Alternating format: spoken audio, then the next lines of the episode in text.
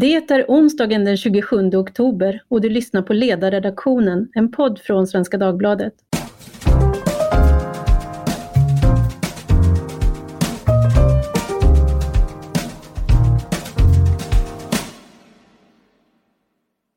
Jag heter Tove Lifvendahl och idag ska vi tala om elefanten i rummet igen, Sverigedemokraterna, men närmare bestämt hur socialdemokratin hanterar den. Ska man fula ut dem, samarbeta med dem och vad ska man göra för att ta tillbaka rösterna från som man har förlorat till dem? Och vill man det? För att förstå den här frågan bättre har jag idag bjudit in tre röster i arbetarrörelsens familj, nämligen Martin Klepke, ledarskribent i fackliga tidningen Arbetet, Stig-Björn Ljunggren, politisk chefredaktör i Sydöstran och Lisa Pelling, chef för Arena Idé och ledarskribent i Dagens Arena. Varmt välkomna alla tre. Tack så mycket. Tack, tack. Stig-Björn, du var hos mig i januari tjugonitton i Elva kaffet och då talade vi om de omöjliga positionerna i svensk politik och den norm som hade uppstått som gjorde både Vänsterpartiet och Sverigedemokraterna orörbara och som då påpekades nästan bestod av en fjärdedel av väljarna. Och då frågade jag, är det hållbart i längden? Nej, sa du. Och att du påpekade också då att den här anti-S D-klausulen, den höll redan på att luckras upp i landet och att det här skulle bli tydligare med tiden. Att, och också att det skulle hända saker med Sverigedemokraterna, att de skulle börja rekrytera folk som du sa kan gå att ha i finrummet, åtminstone tidvis. Och att de jobbade med att göra sig av de andra. Och att de också skulle lära sig sakfrågorna. Och du, du förutspådde då att de under nästa mandatperiod skulle ta ytterligare steg för att så småningom bli mer etablerade. Eh, ja, vad tänker du så här långt? Ja, så långt har jag väl haft rätt i stort sett. Eh, möjligtvis har det tagit lite längre tid för Sverigedemokraterna att, att hitta de här som går och ha en längre tid i finrummet. Det är fortfarande så att de poppar upp eh, de här, ska vi säga, ja, ni vet vilka jag menar. De poppar upp lite, fortfarande lite oftare och jag har inte sett den där tillströmningen av, av lite mer så att säga, vanligt, normalt begåvat folk som jag kanske trodde skulle komma. Eh, jag tror att delvis att det beror på att, att jag fick rätt på den här andra punkten, nämligen att de är på väg in i, i, i alla fall det borgerliga finrummet. Eh, och det gör ju också att de som har den läggningen som Sverigedemokraterna står för. Nu kan engagera sig i andra partier som typ Liberalerna och, och, och K D också. Va? Och kommer så att säga, den här, den här eh, politiska inriktningen är inte lika skämmig längre. Så i kort, korthet, det är en bit kvar tills den vision jag hade tjugonitton. Och om, om man också bara ska se det, vi pratade också då om att det kan finnas en målkonflikt mellan vad partierna tycker är det bästa för sig och vad, vad som vore bra för Sverige. Tycker du att det vore bra för Sverige om Sverigedemokraterna blev ett mer etablerat parti, det vill säga, vilket också då skulle innebära att de förändrade sig mer själva? Ja, om det innebär att, att de lyckas hyvla bort det här, va? Och fjärma sig från his, sin historia, så kommer vi väl med tiden. Där är vi inte än. Att, att kunna umgås med dem eh, på samma sätt som vi umgås med de här avmastade kommunisterna i Vänsterpartiet. Va? Eh, så att, eh, men det är en bit dit skulle jag säga. Mm. Lisa Pelling, hur tycker du om man går tillbaka några år i tiden? Se, ser du någon, hur ser du Sverigedemokraternas utvecklingskurva i det här avseendet? Eh, hur mycket har de förändrats och... Eh, Hur, ja, hur ser du på det? Ja, men jag skulle säga att jag är mer fascinerad över hur lite Sverigedemokraterna som parti har förändrats och hur lite deras företrädare har förändrats. De lovade en vitbok om sina rötter och sitt ursprung och hur de förhåller sig till det faktum att de grundades av nynazister och att de har haft dessa återkommande problem med människor som är medlemmar, som är lokalt förtroendevalda men också rikspolitiker som yttrar sig rasistiskt, antisemitiskt, som avslöjas som medlemmar i vit maktrörelser, i fascistiska organisationer, i nynazistiska organisationer.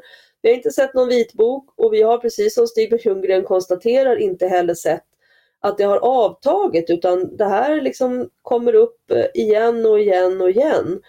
Så det är ju lite fascinerande, eftersom det har funnits någon slags tanke om att om Sverigedemokraterna bara blir insläppta i finrummen, om de bara får vara kommunalråd, regionråd, vara med i den styrande alliansen, då kommer de att förändras som parti och bli ett annat ansvarstagande parti med andra företrädare.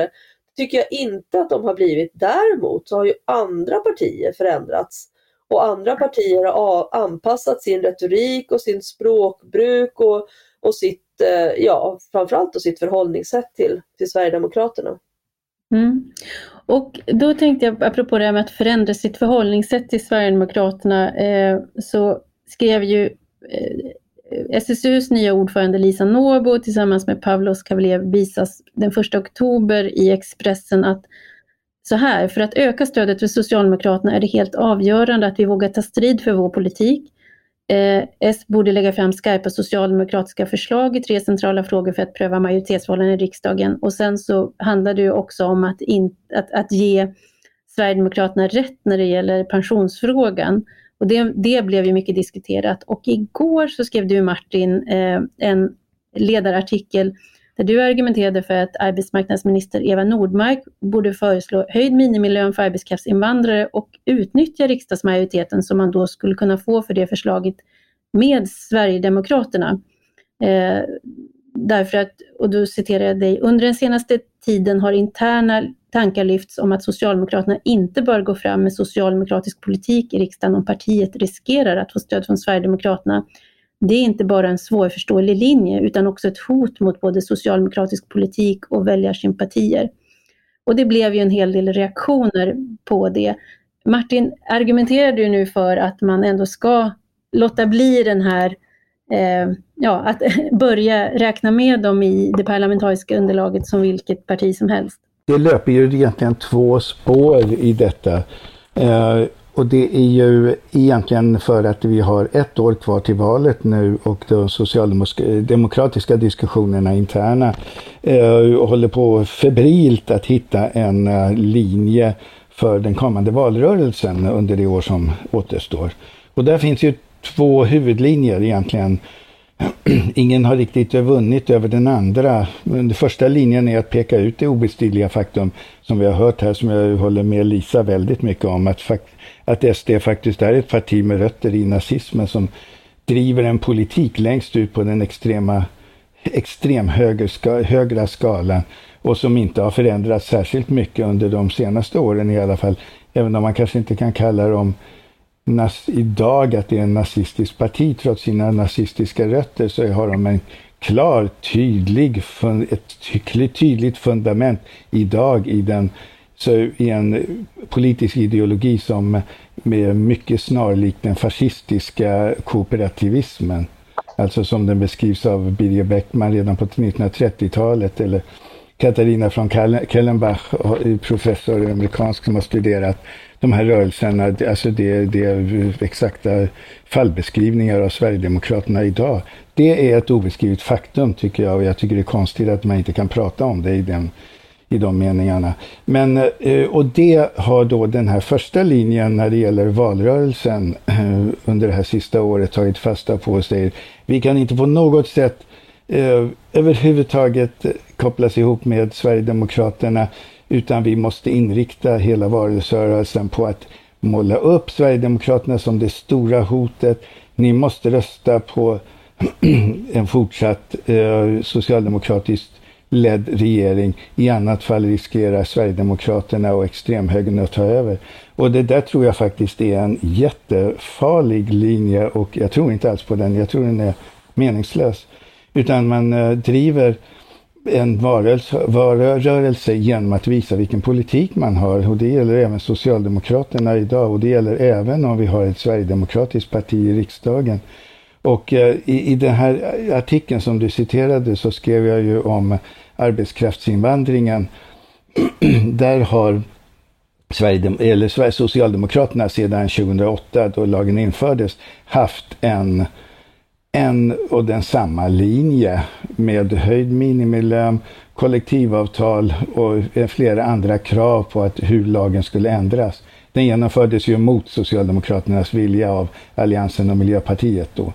Sen har man inte kunnat ändra på den, men Socialdemokraterna har hela tiden velat att den ska ändras på dessa punkter. Nu kommer Moderaterna ha bytt fot och säger att ja, vi kan tänka oss att höja lönerna till tjugosjutusen kronor. Och då genast så hör man röster faktiskt som jag ty- tycker är obegripliga inifrån socialdemokratin att ja, jag ska nog vara lite försiktiga med det där. För att numera tycker ju Sverigedemokraterna samma sak. Om vi går fram med de här kraven så får vi alltså stöd av Sverigedemokraterna. Då blir hopbuntade med dem. Det går inte. Vi måste utlå- utmåla Sverigedemokraterna som det stora hotet. Det är ju det som är vår valrörelsestrategi. Jag tycker det är jättefarligt. Man det blir lite grann måste visa socialdemokratisk sak.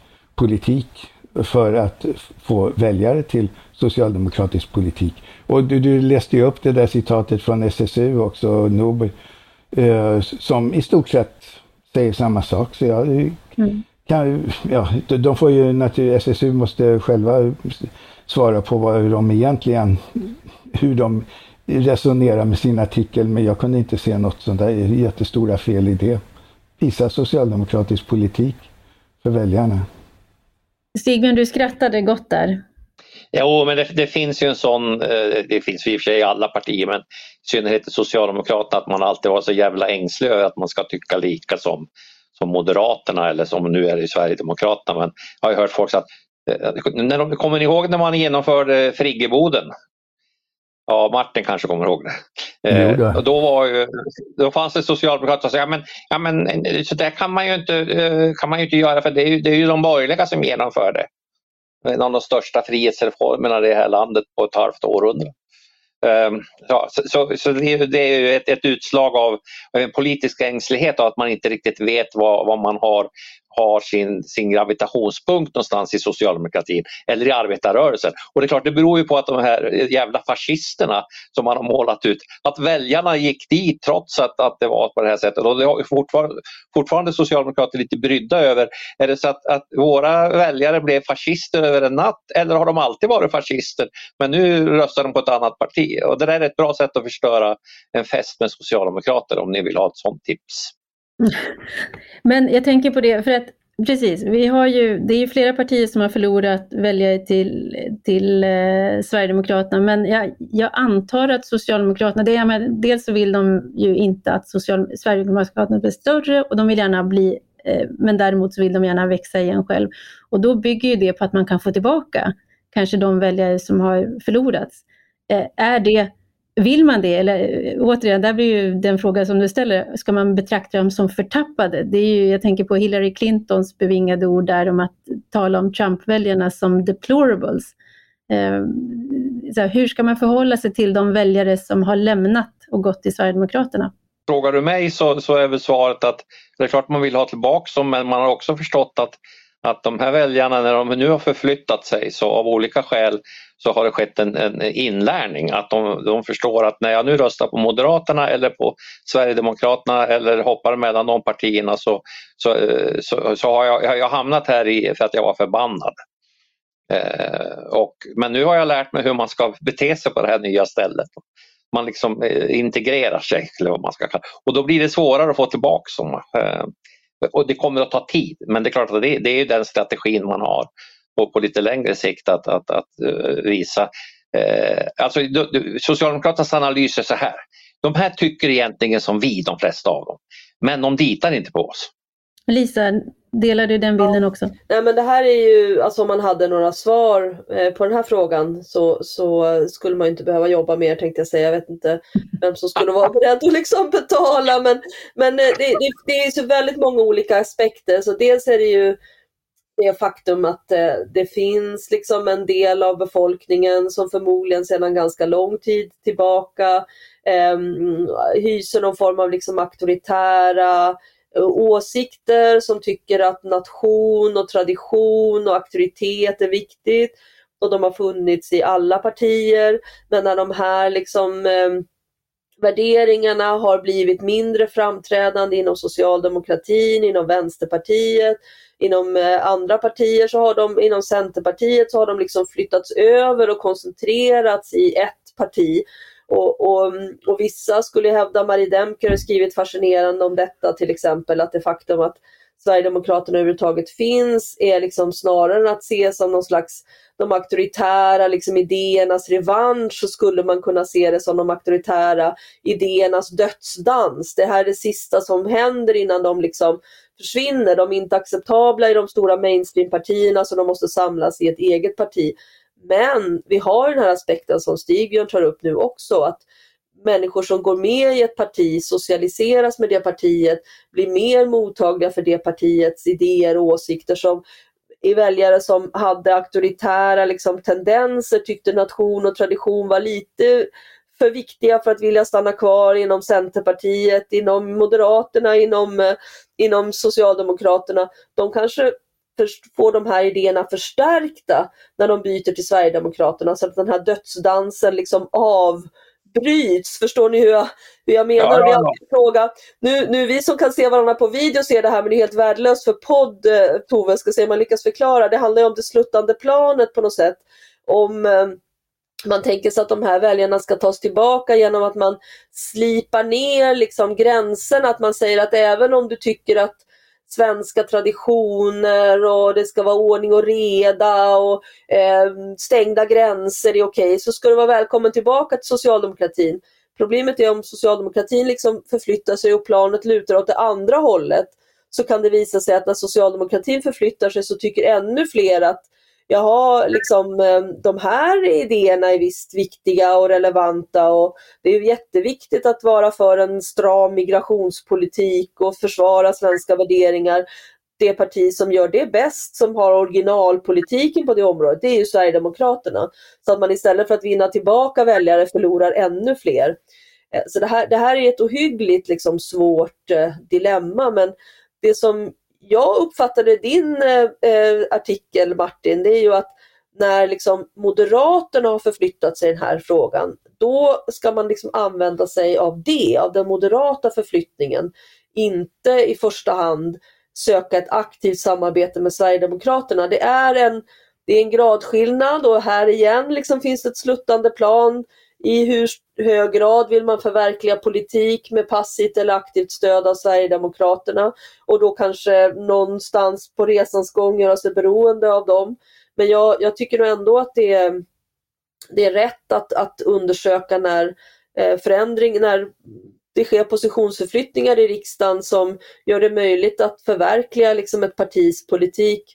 Ja, eh, man ska vara försiktig, men, men ingångsvärdet ska ju vara att man alltid försöker förverkliga sin, sin politik. Och det tänker jag ändå är, då har vi ändå kommit en liten bit då från där vi var tidigare. För det, jag, hade jag varit Sverigedemokraterna, då hade jag ju jagat de andra partierna runt genom att hela tiden lägga riksdagsmotioner med saxade förslag från de andra partierna, ja, och liksom ja, visat just att ni röstar inte ens på er egen politik för att ni har sån rädsla för oss. Mm. Så att jag tror att det är klokt. Men jag funderar på det här med liksom, för det, det är ju det är olika plan. Det ena är ju liksom hur man parlamentariskt jobbar eh, med ett sånt parti närvarande, och där tror jag att vi håller på att hamna på en, en rimligare position. Men sen har vi det här också med just hur ska man Hur ska man markera då eh, det här, så att man får de här, de här planen som Lisa beskriver? Jag förstår hur du resonerar. Jag tänker på L O-facket har ju varit väldigt tydligt gått ut och kampanjat, och samtidigt så vet vi att det är många av L O-medlemmarna som har sina sympatier hos Sverigedemokraterna. Hur ser en sån där avvägning ut? Och jag tänker det måste ju finnas, eh, det måste ju finnas en spänning inom fackföreningsrörelsen kring hur man hanterar att medlemmarna inte sluter upp bara kring Socialdemokraterna utan också finns numera hos Sverigedemokraterna. Martin, kan du säga något om det? Jo, men sådär, det, så, så är det ju definitivt. Det finns den här spänningen, och det är ett ständigt samtalsämne inom facket. Men var facket hamnar, det är ju ändå att driva sin, den politik och stå bakom den politik som är bäst för fackets medlemmar. I annat fall så har ju facket överhuvudtaget ingen, inget existensberättigande, om man säger så.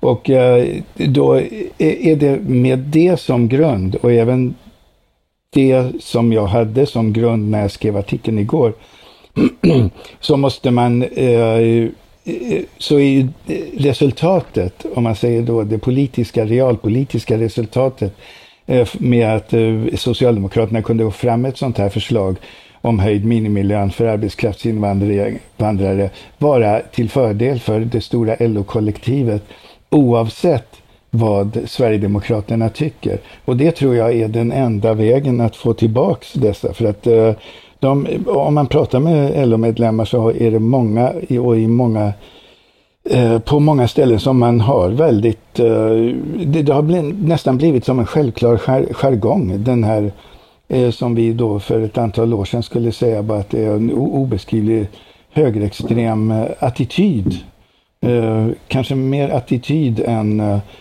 djupa sonderingar, men ändå, den finns där och den finns så självklart. Och det, det vinner man definitivt inte tillbaks några väljare genom att säga att den är dum och fy och det här var det värsta vi har hört. Utan som jag sa tidigare då, att det, det vinner man möjligtvis tillbaks väljare genom arbetarrörelsen, till, inom arbetarrörelsen eh, genom att driva en politik som inte utarmar arbetare, svenska arbetare. Och eh, Socialdemokraterna har ju med eh, en kniv från Centerpartiet mot strupen gått med på mycket långtgående försämringar för arbetarrörelsen som jag tror har varit fullständigt fatala. Där har vi mycket mer att göra för socialdemokratisk politik och för att få tillbaka socialdemokratiska väljare.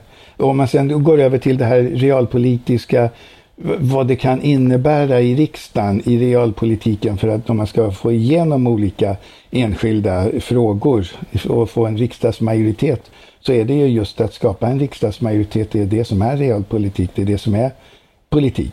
Eh, och då finns det egentligen, om, om man utgår ifrån det här Anna Kinberg Batras eh, öppningar, om det var tjugo sexton eller tjugo sjutton, så för att börja prata med Sverigedemokraterna, det var ju på den tiden, höll man sig på den nivå, ska vi prata med Sverigedemokraterna eller ska vi inte bara prata med Sverigedemokraterna? Då kan man säga att det finns ju fyra nivåer av vad man nu ska kalla samarbete eller så, och det, det, det, där det första är att, att lägga fram sina förslag i riksdagen utan egentligen sondering och utan någon överhuvudtaget bra baktanke. Det andra är att då eh, börja prata med dem. Ja, vad, vad innebär det då? Vilket Anna Kinberg Batra då vill. Och vad innebär det att börja prata med S D? Och hon exemplifierade det och sa att det, att det just är ändå att börja förhandla, att ge och ta. Och det är en avsevärd skillnad i, med, mellan att lägga fram ett förslag och att förhandla utifrån att ge och ta i de förhandlingarna med ett annat parti. Det var dit hon ville gå. Men sen så sa hon absolut nej till de två nästa stegen. Det blir ju då att förhandla om en budget. Det tredje steget och det fjärde steget är att samarbeta med, med regering.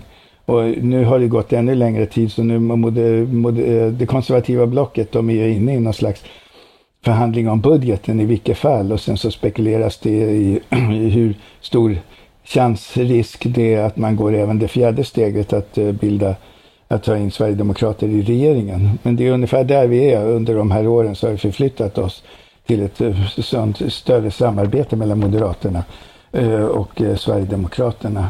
Men jag tror att för Socialdemokraternas del så är ju detta ingen väg överhuvudtaget, utan den enda möjliga vägen för Sverigedemok- Socialdemokraterna, det är att visa socialdemokratisk politik, och eh, då får man faktiskt ha och, eh, antingen ställa högre krav på Centerpartiet att inte kirurgiskt eh, kräva försämringar för Sveriges arbetare, eller också får man bryta samarbetet med Centerpartiet. Om man ska riktigt sticka ut hakan så kan man säga att uh, Stefan Löfven uh, uh, han sa ju som en av de saker som man var nöjd med nu när han avgår, det var att han har brutit blockpolitiken. Och om man ska vara prov- provokativ så kan man säga att ja, det kanske är nästa uh, mandatperiods uh, den stora uppgiften för Socialdemokraterna är att återupprätta och återinföra blockpolitiken. endast för att man måste kunna visa vad som är socialdemokratisk politik. Men det är inte svårigheten med, med Sverigedemokraterna just att, jag, jag tänker så här, de är ju, det är ju oemotståndligt att använda dem som ett slagträ i debatten. Men det finns ju då, som du själv lyfter i, i den här frågan och som också S S U tar upp, det finns ju frågor där, där, åsikt, där de åsiktsmässigt är mer till vänster än till höger. Det vill säga att det går inte så enkelt att placera dem i vissa, de vill ju själva liksom identifiera sig som en liksom del av ett konservativt block, men eh, vi har ju tidigare också i den här podden påtalat att det finns ju, finns ju områden där de är mer hemmahörande på vänsterkanten. Så jag tänker av det skälet så är det väl också eh, ja, den, den, den, den logiska slutsatsen efter det är väl egentligen det du skriver, att man samarbetar med det partiet när man ser att man kan nå framgång i sina frågor. Det har ju gjorts tidigare från båda håll, även om det då har skett under, eh, ja, tycker jag då, en, ett visst av hyckleri. Det blir lite när far super så är det rätt. Eh, båda sidor har ju så att säga tagit stöd av deras röster i riksdagen utan att tyckt sig blivit själsligt korrumperade av det. Lisa, vill du kommentera det? Jag vill gärna, gärna lägga till liksom Martin innan att, att jag, jag önskar så att du hade rätt. Alltså att, att de väljare som har gått till Sverigedemokraterna för att de är missnöjda med bristande jämlikhetspolitik. Jag tror att vi, du, både du och jag skulle liksom beskriva det som det. Att, att vi blir ett allt rikare land och samtidigt så koncentreras de här rikedomarna allt mer bland de som tjänar eh, som mest. Och det innebär en utarmning av liksom välfärden, dåliga arbetsvillkor både bland välfärdsarbetare och bland andra arbetare i, lä, i de lägst ner i, i, i inkomstskikten, och vi ser att det här är inte en naturlag, det måste inte vara så här, det finns gott om politik som skulle kunna ändra på det, från att liksom stärka socialförsäkringsnäten, höja a-kassan, sjukförsäkringen, till liksom massiva investeringar i välfärden som gör att eh, välfärdsarbetarnas eh, arbetsvillkor kan stärkas och, och, och,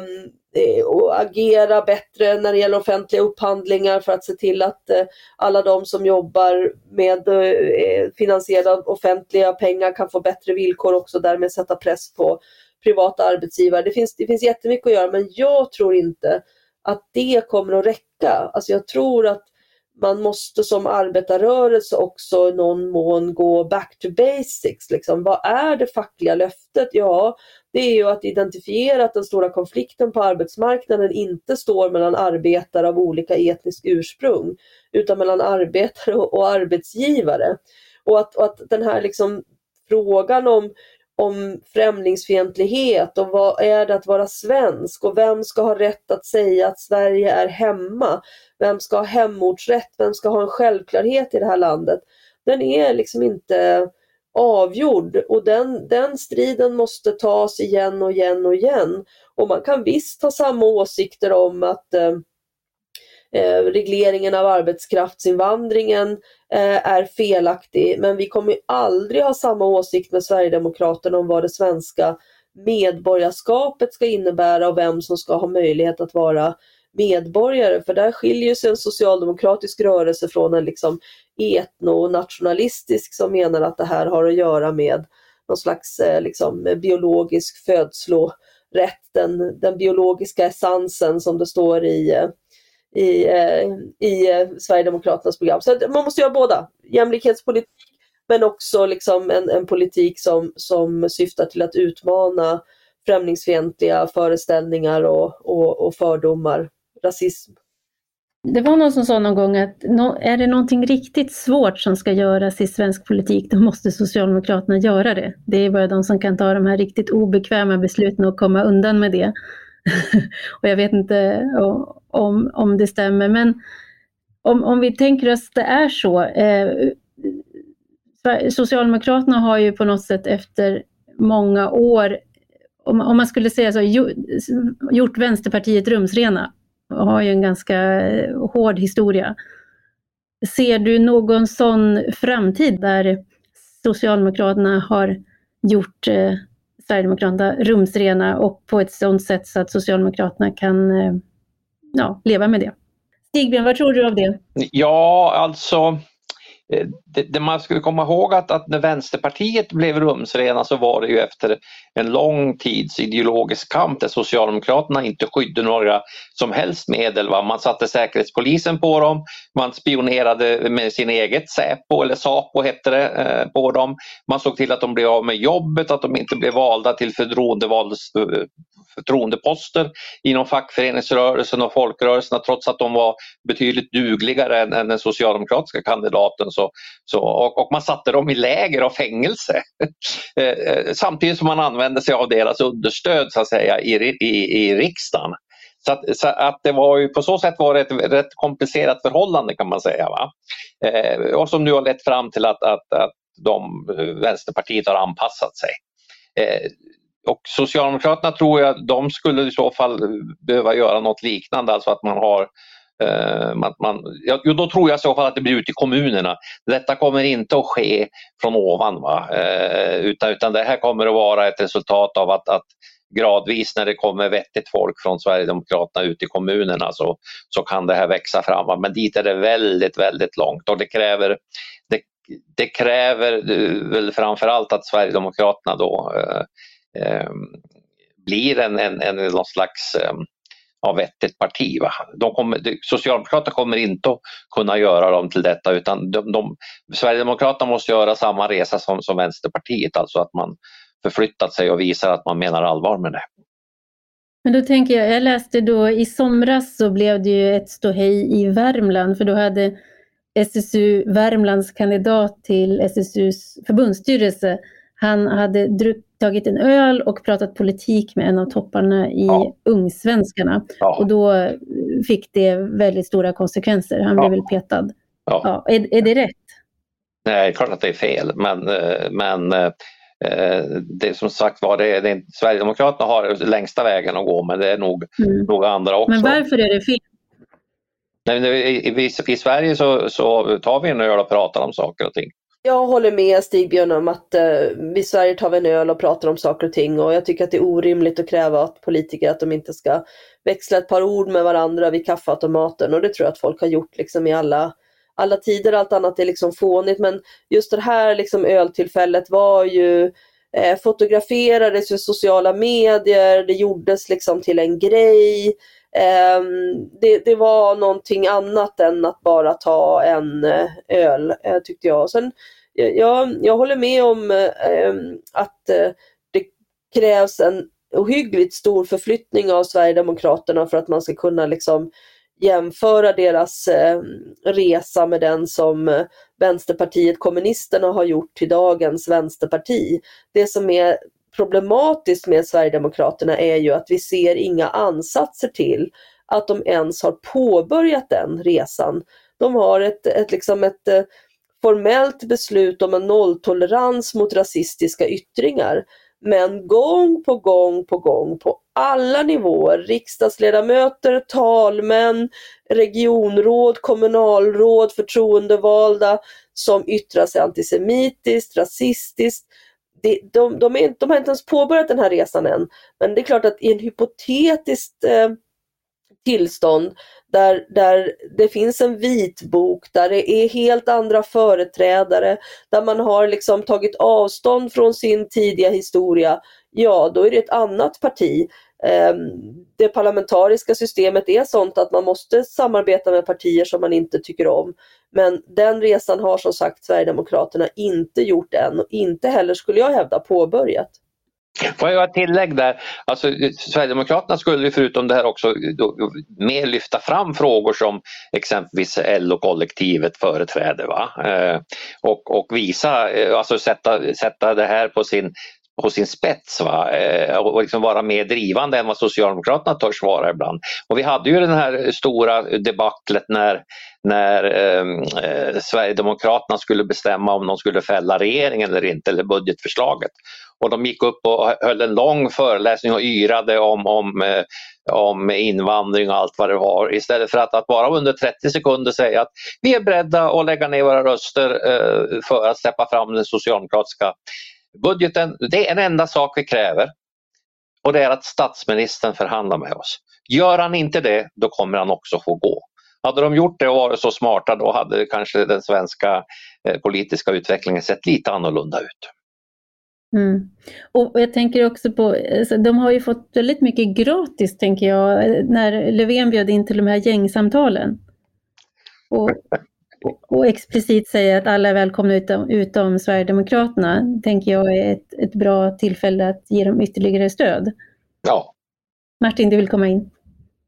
Ja, nej, jag, jag tycker trots dessa förändringar. Jag tror inte att Sverigedemokraterna skulle släppa fram en socialdemokratisk budget någonsin. Någonsin. Och jag måste säga, jag kanske... jag ser ingen som helst vilja till förändring. Och den tror jag, den frånvaron tror jag helt enkelt beror på att det inte finns någon vilja till förändring. Alltså där är vi tillbaka till det här första som vi skrev, som, som vi pratade om eh, Sverigedemokraternas ursprung och eh, nuvarande ståndpunkter. Därför att om man ändå ser till vilken politik de för och vilken ideologisk ståndpunkt de har, så eh, överensstämmer den fortfarande än idag eh, med det som ändå inte kan beskrivas som någonting annat än fascistisk korporativism. Och då slår folk bakut och säger ja, nu vi kallar dem fascister och det vinner de bara på så här. Men det är likväl ett faktum, och i just det här då vi börjar diskutera om eh, ifall det partiet kan förflytta sig och förändra sin politik så att man kan eh, dunka socialdemokrater i ryggen eller eh, hälsa glatt på L O:s ordförande och säga att nu står vi på samma sida i de här frågorna. Det kommer aldrig att ske just på grund av den här den här uh, fundamentet i den fascistiska korporativismen som fortfarande existerar. Om den försvinner så vore det ju helt fantastiskt, men det tror jag aldrig någonsin kommer att ske. Om man då kan hänvisa till hon, alltså Katharina von Kellenbachs, det är mycket in, stora beskrivningar, så är ju det här uh, så jobbar de ju den uh, högerextrema korporativismen med väldigt aktivt med två begrepp, skuld och rening.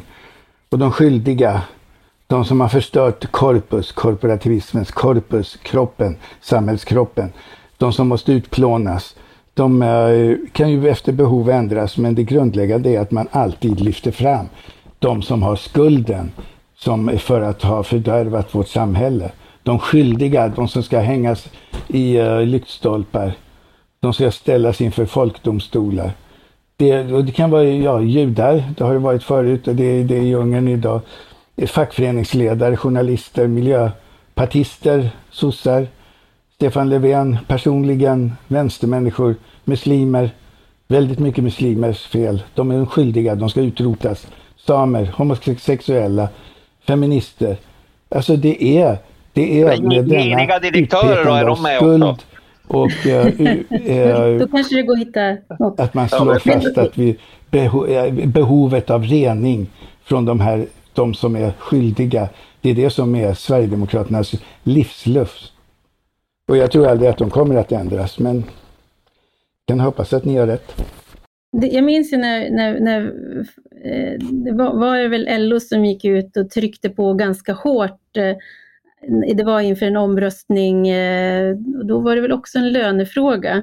Och det är ju det är där, tänker jag, som kan bli, eh, kan bli svårt att både förstå och se logiken i att, att ett parti som, eh, som vad ska man säga, kulturellt då uppfattas stå så långt ifrån, så vill man ändå liksom säga åt dem att nu röstar ni ändå på de här sakerna. Det vill säga att i vissa sammanhang så går det bra att man vill inte ha någon, något samröre med dem, men man vill ha deras röster för sina förslag i riksdagen. Ja. Kan ni förstå den, så att säga, att det kan bli en, en delad bild? Det är väl som reaktionerna på att en, om, om vi, man, man talar om fascism och sådär, och sen så står man i riksdagen och ger varandra fina presenter och är kompisar. Det blir, det blir en dissonans i uppfattningen av vad, vad som händer. Stig-Björn, vad tänker du om det? Ja, men det är väl den svenska modellen där, alltså där vi, vi är överens om, om att vi inte är överens och så, så försöker vi hantera detta. Vi har inte haft en revolution sedan sjuttonhundrafyrtiotalet i det här landet. En revolution som, som det svänger om, om jag säger så. Så att det, det, det här tycker jag är något konstigt. Och, och sen, sen är det väl så att, att eh, trots olikheten är det klart att det finns också beröringspunkter. Alltså den här idén om, om samhället som en kropp som är infekterad, den finns ju i olika varianter. Och då har ju eh, de här eh, Sverigedemokraterna, de auktoritära va? Eh, eller vad vi nu vill kalla dem. De har sin variant av detta, men det här finns ju på, eh, hos, eh, inte minst hos socialdemokratin. Va? Det träffar man på folk som som har liksom en organisk samhällssyn. Och det brukar man ju påpeka att, att Per Albin Hanssons eh, förändring, ideologiska resan, den var ju från den här klasskampen till, till folkhemmet. Va? Folkhemmet är ju från början en, en, en högeridé. Va? Så, att, så att det här, att, och folk, alltså användningen av det begreppet har ju funnits i olika varianter historiskt. Så att, och det är väl det också som, som jag tror att de här före detta socialdemokratiska väljarna lite grann känner, att, att vi ska vara ett samhälle där vi befinner oss i, liksom, i harmoni med varandra, där all, alla har en plats. Jag måste bara säga det att det, det jag menade, då måste jag återgå till det, så började här med det att det, den korporativismen, alltså den fascistiska korporativismen, korporativism som sådan, den har funnits i många skepnader, det är helt rätt. Man kan säga att Saltsjöbadsavtalet är en form av korporativism det också.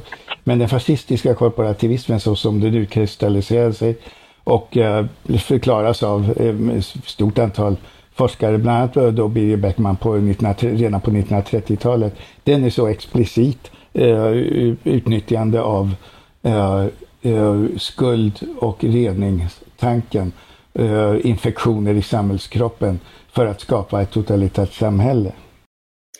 Eh, om vi, vi ska börja ta och börja runda av här. Eh, om vi bara om vi blickar lite grann framåt och så tänker vi oss att vi, vi så här, om vi överger det som jag tycker har varit en kännetecknande för svensk politik under lång tid, nämligen ett önsketänkande om att S D bara skulle försvinna. eh, det verkar inte gå så bra. Så vad tänker ni liksom så här, vad är ert bästa råd för att Socialdemokraterna ska få tillbaka väljare som har gått till S D? Något, vad är det bästa rådet ni kan ge? Försök att göra Jimmy Åkesson till landshövding eller något liknande. Då mm. tror jag att, att rätt mycket skulle, skulle lösas på det sättet. Han är en symbol för det här partiet. Va? Och eh, de här partierna brukar ha jävligt svårt att hitta en ny karismatisk ledare. Då äter de upp varann hellre. Vad säger Martin? Det var en bra idé. Men annars så är ju det, den enda linjen, det är ju att, äh, att driva socialdemokratisk politik, stå fast vid sin egen politik och inte ge efter så förbannat mycket gentemot Centerpartiet. Det är också en bra idé. Vad säger Lisa? Ja, jag gillar båda här. Jag, jag har ju... under ett antal veckor var ute och gjorde intervjuer över trehundra stycken från Haparanda i norr till Landskrona i söder, och jag var i Ronneby och i Ranneberg i Göteborg och pratade med människor som bor i valdistrikt som har den här kombinationen av många som röstar på Sverigedemokraterna och samtidigt har eh, ganska låga inkomster och kort utbildning, och det här svenska missnöjet som vi såg där, hur ska man möta det? Jag tror att, att det är det man måste göra. Det finns en stark känsla hos många om att samhället har dragit sig tillbaka, att arbetsförmedlingen inte längre finns där, det finns ingen trygghet vid sjukdom, det finns ingen trygg försörjning när man blir arbetslös, skolan fungerar inte som en hävstång för att barn ska kunna eh, få ett bättre liv än man själv har fått, arbetsmarknaden, när det finns jobb så är de osäkra timanställningar, man blir hela tiden arbetslös igen och igen och igen. Eh, den här typen av liksom jämlikhetspolitik tror jag är helt eh, avgörande, men den måste också kombineras med en annan berättelse om Sverige, den här främlingsfientliga berättelsen som förklarar alla de här förlusterna av trygghet, av ett samhälle som man kunde lita på, av en arbetsmarknad som fungerade som ett sätt att eh, dra in en rimlig lön till sig själv, att skapa grunden för rimlig pension, en skola som fungerar. Den här främlingsfientliga berättelsen förklarar de här förlusterna med att invandrarna har tagit alla pengar, att resurserna har försvunnit till invandringen. Den, den berättelsen måste i sig själv också få en motberättelse som berättar om vad det är som har gjort Sverige rikt och som har berättat, som berättar om ett eh, eh, Sverige som består av människor som har invandrat hit från olika delar av världen, men som ändå är ett starkt välfärdsland och ett demokratiskt land. Inte trots det, utan på grund av eh, det. Det blir lite liksom... Eh, Eh, vad ska man säga, agitatoriskt här, Tove. Jag hoppas att du ursäktar. Ja, ja, jag du hör det. Bjudit ja. in tre liksom från, från arbetarrörelsen som du sa här. Så, så vi är, vill gärna överträffa varandra i att eh, lägga linjerna här för Socialdemokraternas valrörelse. Men en, en motbild till den främlingsfientliga berättelsen, det tror jag på. Vi tackar för dessa torgmöten eh, och, och tack också för att ni har delat med er av hur Hur tankarna går eh, i, i, i det politiska läge där jag själv inte befinner mig. Men det, det är intressant att höra. Eh, och jag tror att frågeställningen kommer att leva med oss under lång tid framöver. Och kommer att försöka hanteras på olika sätt. Vi hade en diskussion här i podden förra veckan om hur Moderaterna ska hantera samma elefant i rummet. Så att det, det är ju en, en fortsättning följer, kan vi säga. Men stort tack Martin Klepke, Stig-Björn Ljunggren och Lisa Pelling för att ni ville medverka i podden idag. Tack. Tack så hemskt mycket. Tack. Tack också till er som har lyssnat. Har ni frågor eller tips så hör ni av er till ledarsidan at s v d punkt se. Och producent var idag Jesper Sandström. Tack och på återhörande.